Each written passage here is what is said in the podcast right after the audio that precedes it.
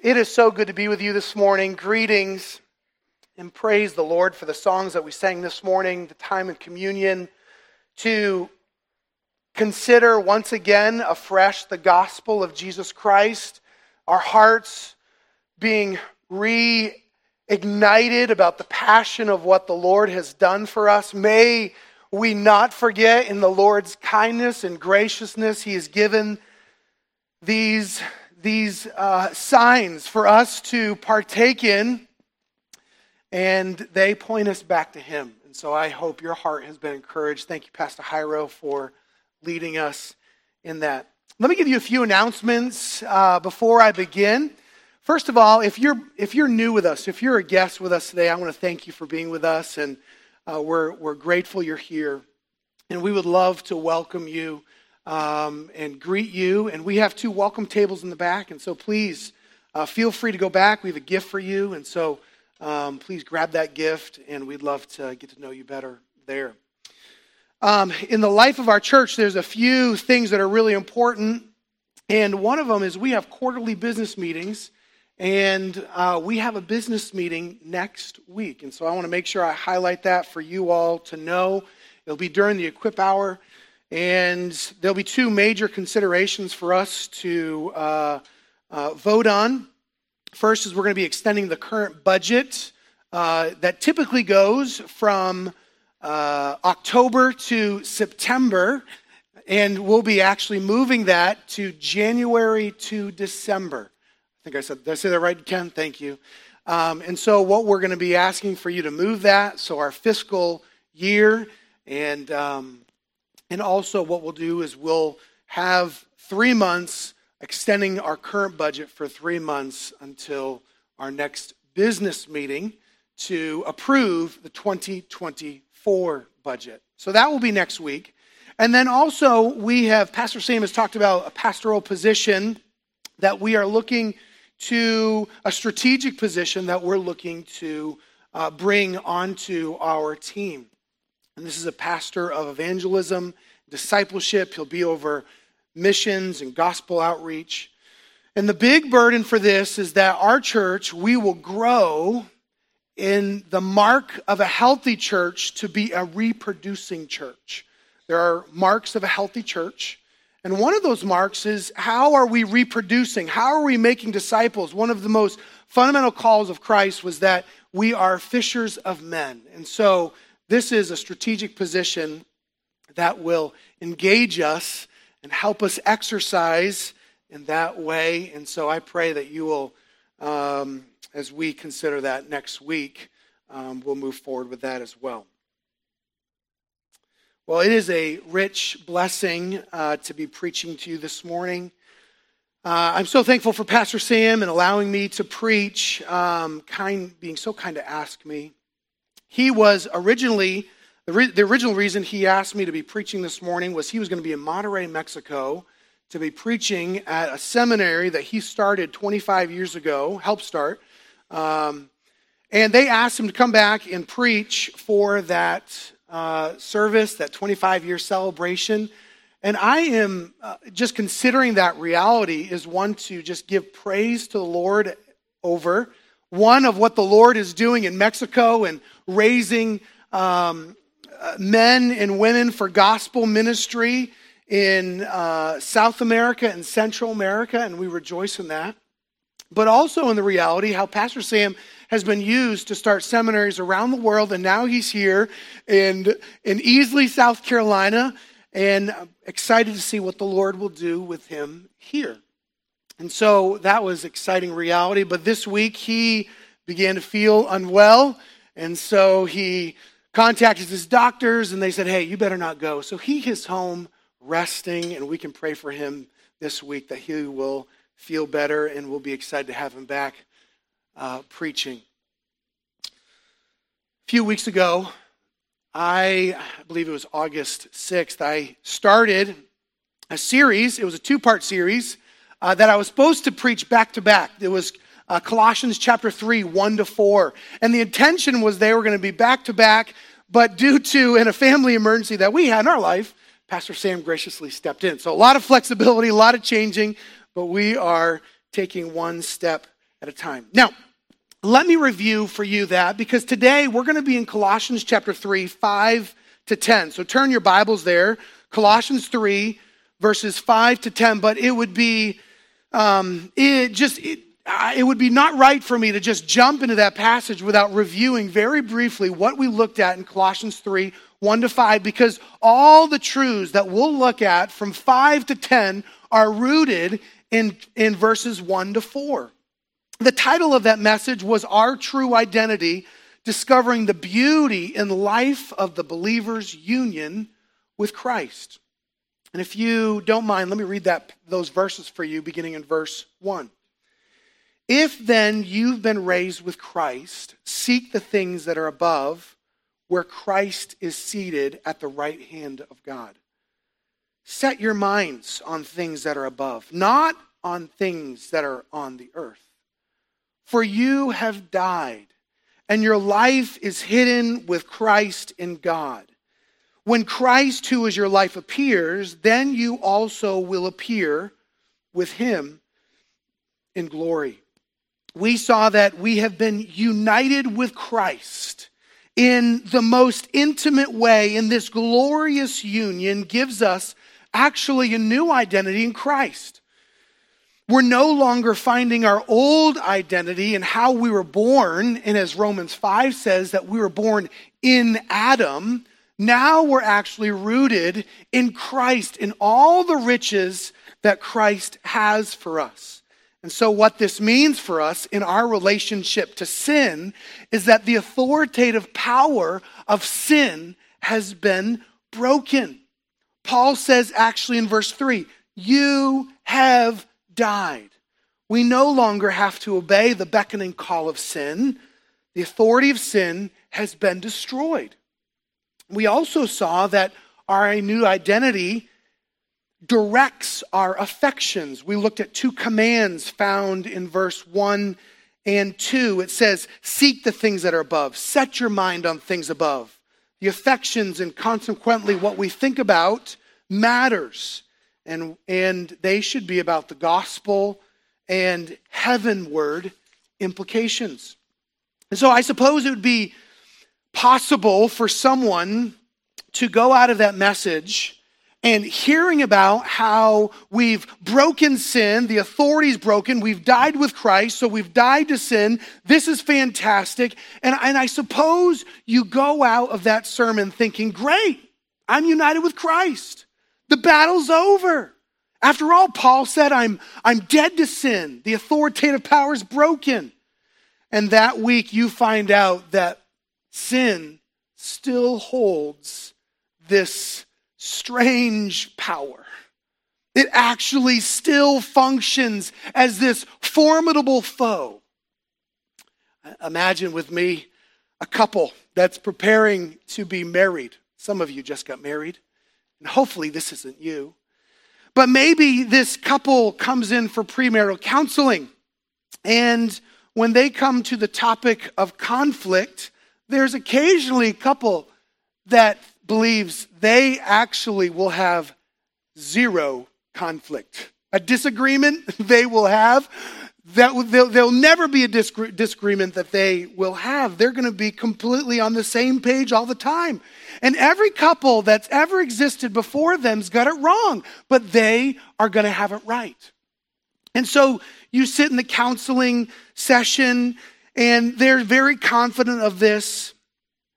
And you just say, you know, why don't we get have another session a couple weeks after you guys get married? We'll just do a, a post marriage counseling session.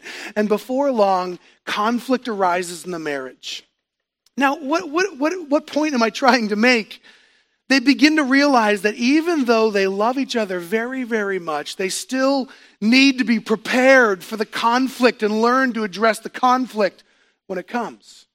I suppose if someone were to read Colossians 3 1 to 4, they may have the mindset of a newly married couple in reference to sin. You know, once we're Christian, then surely the struggle is over. However, the passages does not stop in Colossians 3 1 to 4. It continues. And so that is Paul's flow of thought for us this morning. And so let us begin reading in verse 5, and I'll read all the way to verse 10. Put to death, therefore, what is earthly in you sexual immorality, impurity, passion, evil desire, and covetousness, which is idolatry. On account of these, the wrath of God is coming. In these you too once walked when you were living in them. But now you must put them all away anger, wrath, malice, slander, and obscene talk from your mouth. Do not lie to one another, seeing that you have put off the old self with its practices and have put on the new self, which is being renewed in knowledge after the image of its creator. This morning, I want to ask two questions for us. Two questions, and there's these, these questions. What is the lifestyle resulting from our union in Christ? And how do we put sin to death? What is the lifestyle resulting from our union with Christ? And how do we put sin to death? And, and after reading that passage, it may be very tempting for some of us to read this passage and think, phew, I'm going to be okay. This sermon is not going to have to touch me this morning. I didn't see any sins that I'm really struggling with there. I am okay. Well, I think the implication of these questions are for all of us this morning. Maybe, especially that second question how do we put sin to death? And, and, and maybe you are an elder.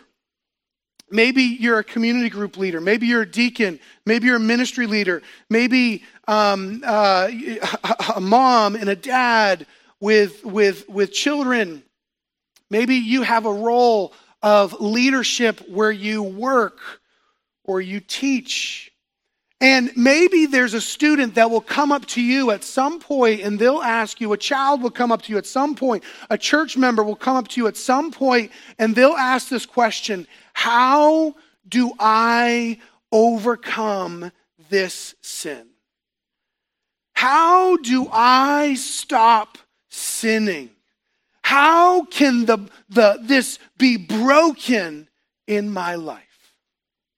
What would you say to them? In fact, we all should have an answer to be able to give an individual that might ask these questions because this is vital for our one another ministry as we grow together in Jesus Christ. And so I think for all of us this morning, it is vital for all of us to look at this passage and ask these questions for us as it has, be, has been for me this week. Well, let's get the lay of the land. What is the lifestyle resulting from our union with Christ? There's a lifestyle, it's very clear. Paul talks about it in verse 5 and 8. And he says in verse 5, Put to death, therefore, what is earthly in you. This should be understood as the response to our union with Christ. Why do we put to death? because we died in verse 3. We don't reverse the order. Reversing the order would be perilous for us, it would be terrible for us. We are united to Christ, and that is a glorious reality. And because of that glorious union that we have with Christ, we then put off sin in our lives. And first, the first category of sin that Paul talks about are the sins of idolatry that are to be put to death.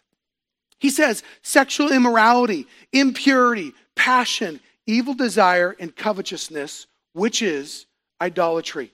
Paul names five different items, and these sins reveal a person that has this unchecked hunger for pleasure. It goes from this very specific sin of sexual immorality, and it begins to branch off in different facets to speak about desires, covetousness, greed, all these are amplifying the unchecked desires of someone's heart. And he brings this to the realm of idol worship, where he says that this is a person who's a worshiper. This person actually has a problem about his worship.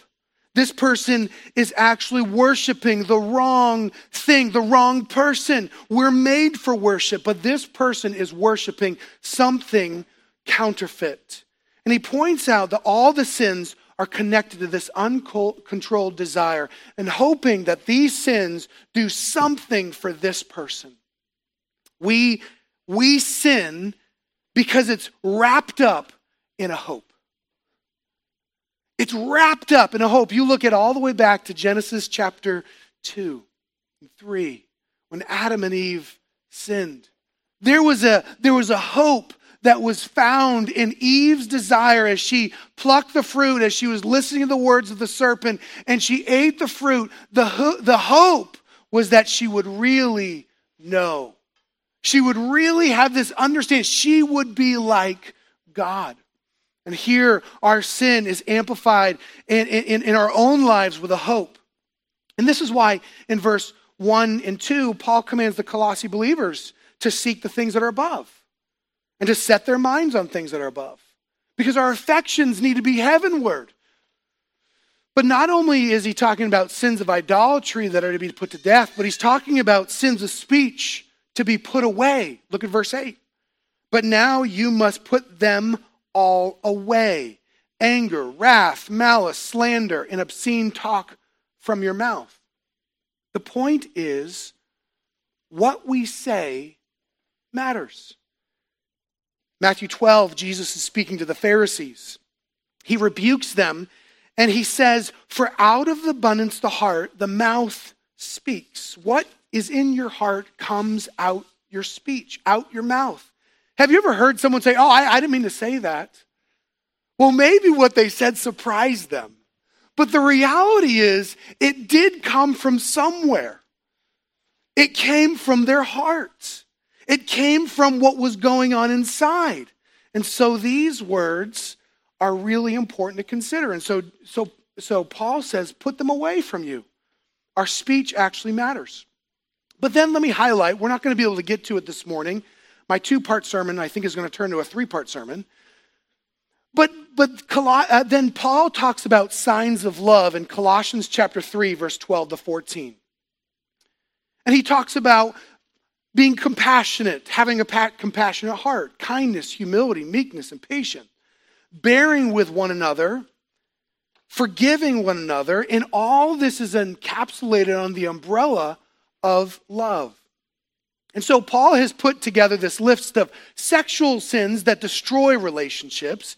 He's, he's shown how speech breaks relationships, and then there's these qualities that actually build relationships. And so the central idea for us to carry as we look at this passage about what is the lifestyle is that there are qualitative markers. There's evidence of change. There's evidence of someone that's been united with Christ.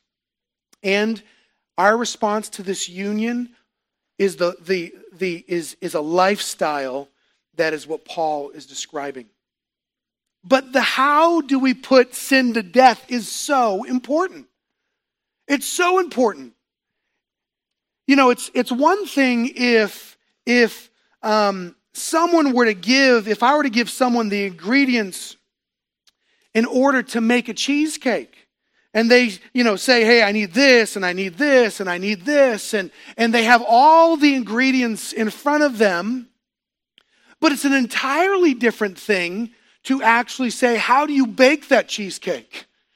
It's, it's drastically different because they might start putting things together that aren't supposed to be put together yet and do things, you know, putting that thing in the oven and it's at the wrong temperature. And before you know, that thing is just cooked to a crisp. And so the what question is very different than the how question. So, how do we put sin to, to death? Well, I think Paul gives us some, some points for us to look at in this passage. First of all, he says, I think we can see uh, we need to know the nature of sin. What is sin like? And I think, first of all, we should understand that sin is lurking.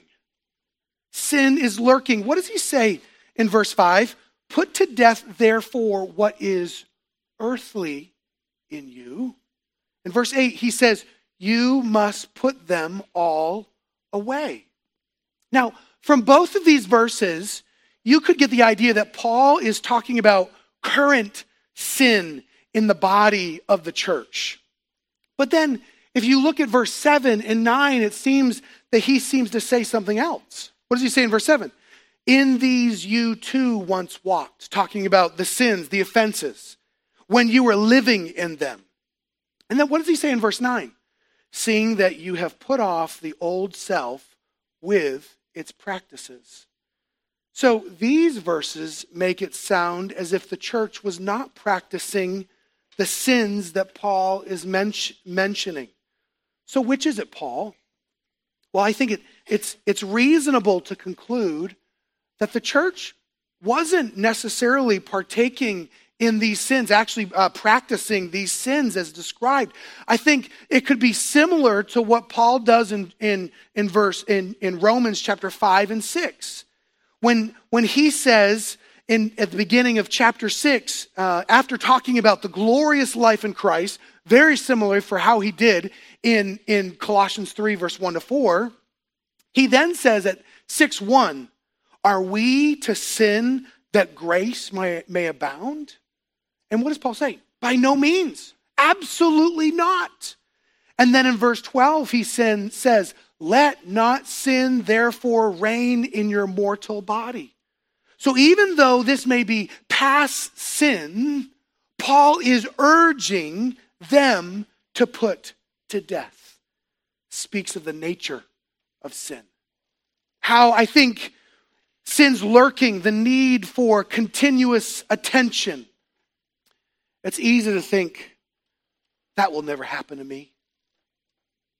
It's easy to think, oh, I've, I've graduated from the really serious sins. Ah, I, I just falter in little areas now. I'll never commit that sin.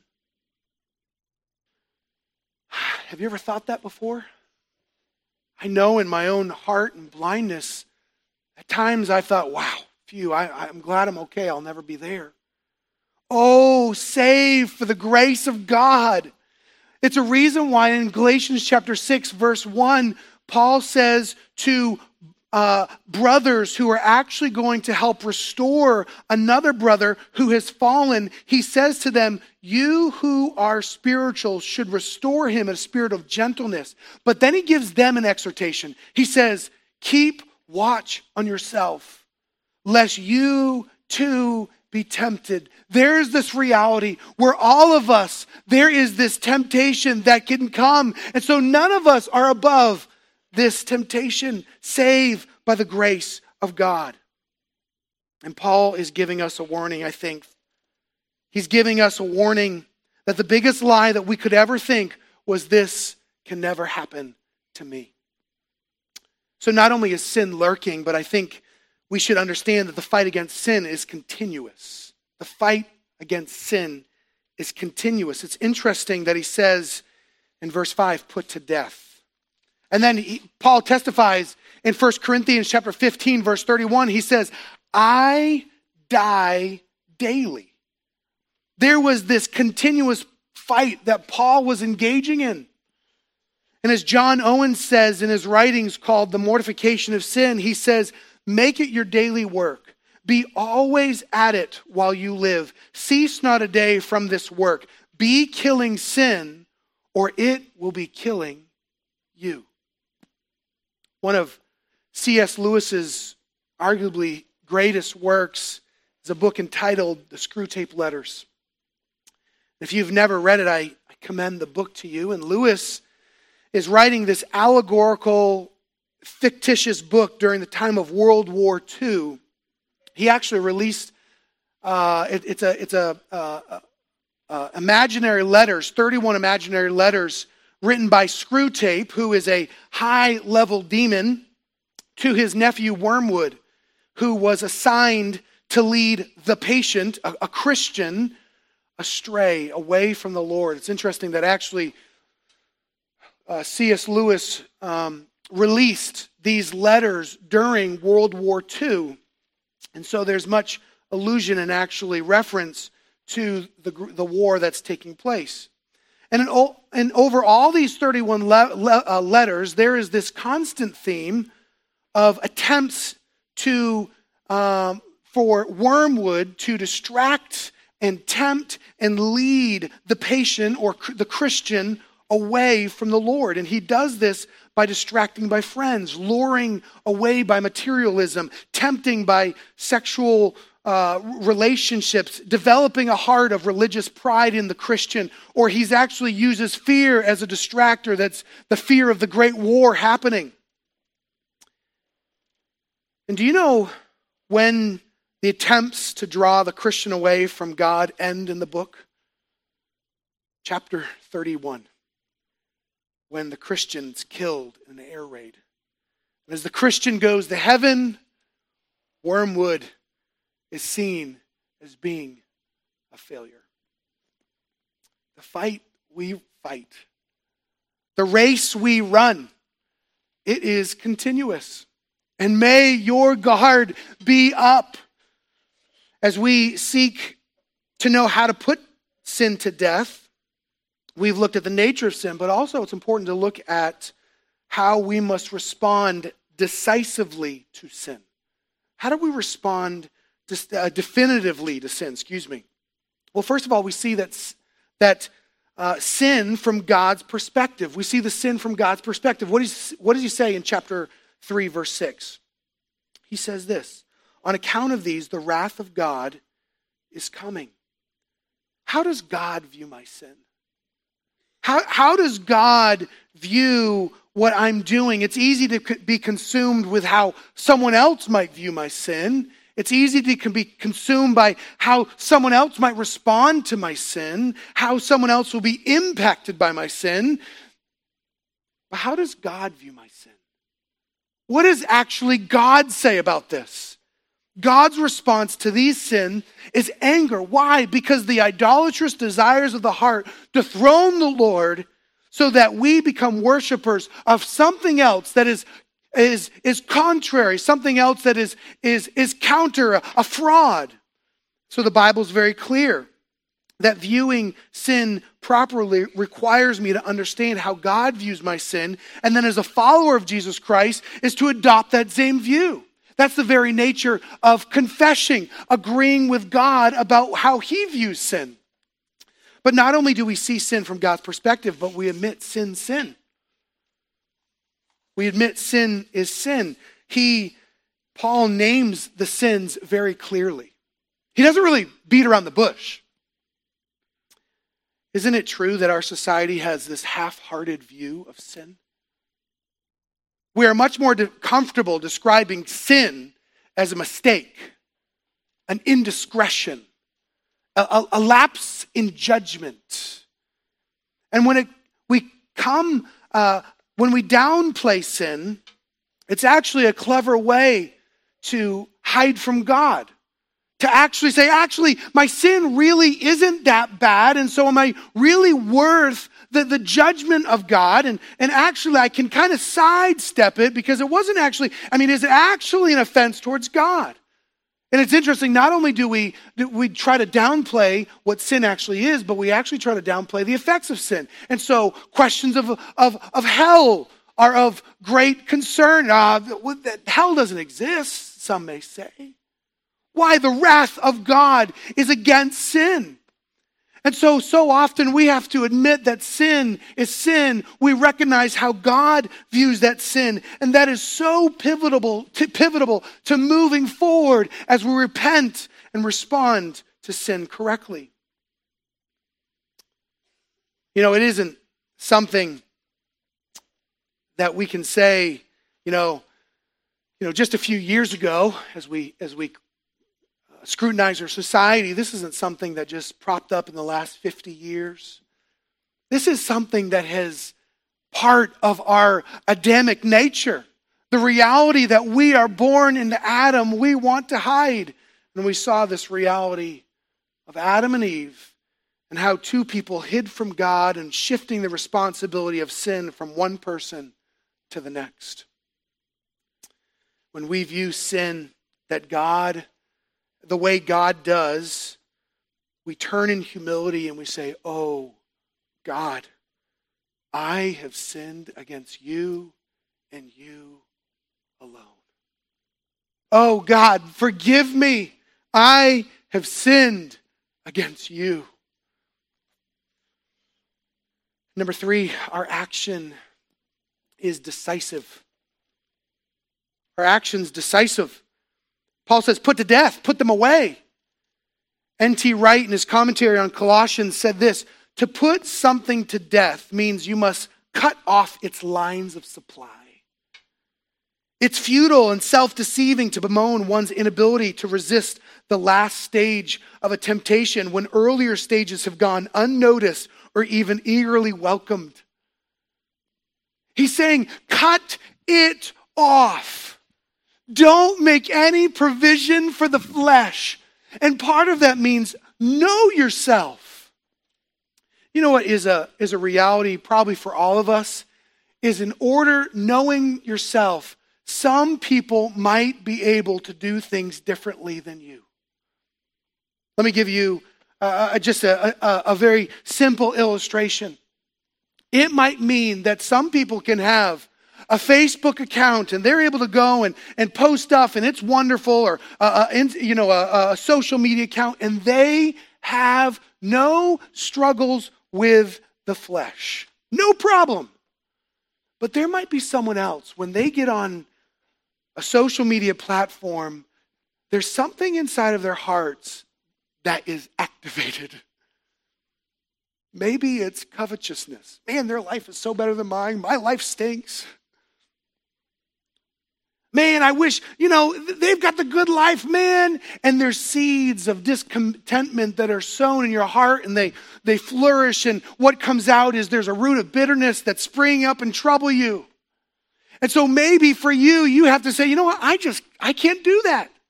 My flesh, cut it off. Cut it off. Do what you need to do to cut it off. Make no provision for the flesh. Put it to death.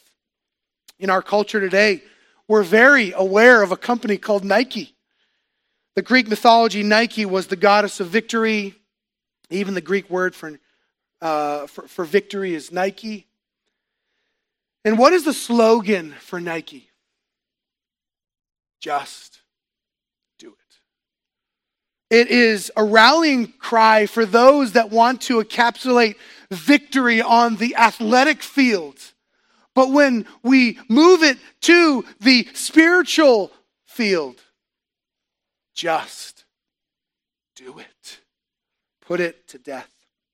And then finally, of this section, our action is radical. Our action is radical. Jesus metaphorically describes our response to temptation in Matthew 18, he says, if your hand, your foot causes you to offend you, sin, cut it off. We talked about that. You know, as we answer the, na- the question how to put sin to death, we've looked at the keys of know the nature of sin, respond definitively with sin. But being a Christian is not only about what we remove from our lives. Let me say that one more time. Being a Christian is not only about what we remove from our lives. I think sometimes we can think that the new life in Christ is actually found completely by only removing sin from our lives. We seem to think that if I get the sin out of me, then I will be okay. I think Paul demonstrates something in Ephesians 4 that's different. Could you turn there with me very quickly? Ephesians chapter 4. Ephesians 4. In verse 22, he actually begins to use language that's very similar to what we see in Colossians 3. Put off your old self, then to be renewed in the spirit of your minds, and, and to put on the new self. And he says in verse 25, the implications of all those things, he says, therefore, therefore. He says, put away falsehood. And then the result of putting away falsehood is actually speak truth. And then go down to verse 28. He says, Don't steal. And what, what do we put on instead of don't stealing? Work and give to others. You know, I, I would think don't steal would be actually ample. But Paul actually says, no, the, what to put on is not just stop stealing. The, what actually you put on is something totally different. Get a job, start working, and actually give to others. That is this new, that is a sign of something transformational. Put away falsehood, speak truth. It's not just stop speaking. It's actually use your words to speak truth to other people. And then verse 29 don't tear people down with your words, instead, build them up. It's not just stop speaking, actually use your words to build others up. Verse 31 and 32 don't be bitter, actually, be kind. Do something actually on the other side of the spectrum. Move transformationally. Move, put on something other than bitterness. It's kindness. And so, so often we think, oh, don't be bitter. Don't steal. Don't tear people down. But actually, there's something transformational that the Spirit of God wants to do in us. Alive in us, illuminate in equalities in our lives that are only from the Lord. And so, as we come back to Colossians 3, we, set, we see that to borrow the words from uh, uh, uh, Marshall Segal, he's a writer on this passage, he said, We cannot follow Christ without putting something off. But that doesn't mean following Christ is only about what we put off. We remember from Colossians 2.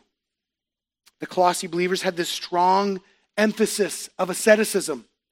I think it could be argued, man, they had a robust ability to put off. But Paul says, put on put on. And what does he talk about putting on? Well, he's going to get into that in verses 12, 13, and 14 in these qualities. And then he's going to say, be rooted in the word and sing, uh, sing uh, uh, songs and hymns and spiritual songs. But he gives us this quick picture in verse 10. He gives us this quick picture in verse 10, and he says, and have put on the new self, which is being renewed in knowledge after the image of the Creator.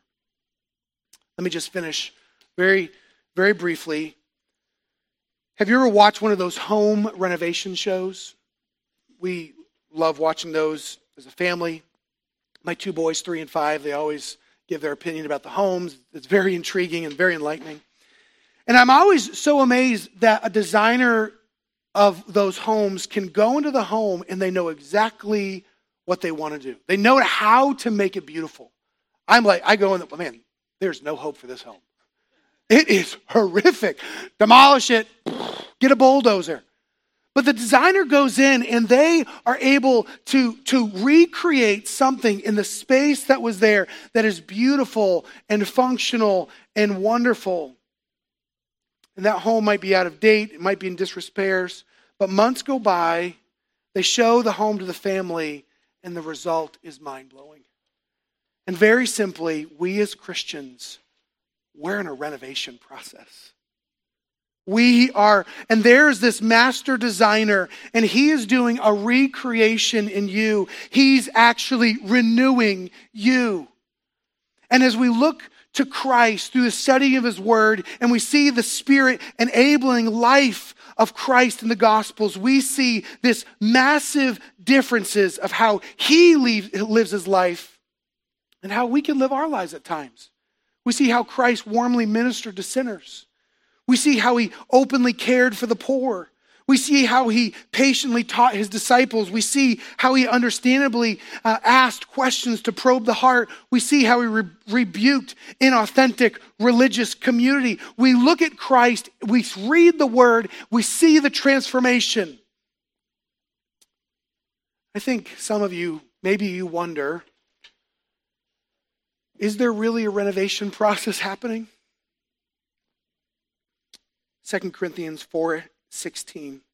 If you're united with Christ, says this though our outer self is wasting away, our inner self is being renewed day by day. And in Philippians 1 6, Paul gives this warm promise that he which has begun a good work in you will not abandon it until the day of Jesus Christ. He will complete it. And so Jesus is doing a work in you. And Jesus is doing a work in me. And as we come to the Word in your private time, maybe you listen to uh, the, the Bible as you're going to work. Maybe you read it in the mornings. Maybe you read it in the evenings. As you read other uh, uh, uh, uh Christian books and, and you're taking in the Word, there is this transformation that is going from the, the, the, the old reality to something beautiful. So, this might be helpful for a few people today. It might be helpful for those who you are struggling with sin. And maybe you need to be reminded of the nature of sin, the fight, it's continuous, and, and maybe the, the very reality that you've been fighting has actually been a, a, a, a, guilt for you, wondering, why can't I overcome this? It's, it's the reality that we are fighting. This is a battle. This is why Paul talked in, in Ephesians about putting on the armor of God. And so this morning, maybe I, I pray it's been helpful that you have this hopeful reality to what it means to be renewed. Or maybe this morning you've been helped to rethink about if someone asks me the question, How do I overcome my sin? What do I say to them? What do I say to them? And I hope this morning this has been helpful. And we all cherish the reality that God is doing something in our lives. And maybe you can't see it. Maybe you're wondering if it's really happening. But if you are united with Christ, if you've died with Christ, if you are in Christ, then He is doing something in you. And you can take that rich promise home with you today. Let us pray, and then the worship team is going to come and lead us in one song in Christ alone. And this is our hope. This is our foundation. It is in Christ alone that we have been united with Him, and it is because of our union with Him that we can put off and put on these glorious realities. Let's pray together. Father, I pray that you this morning will use your word in different ways. Your spirit will apply it to, to hearts in different avenues. And God, I pray that you would minister to grace those who are feeling pummeled by sin, that they would actually take hope from what they heard this morning. Father, I pray that there might be some that are are, are even thinking, how can I administer this in someone's life? I pray that you would give them grace as they do that as well. In the name of Christ, we pray all these things. Amen.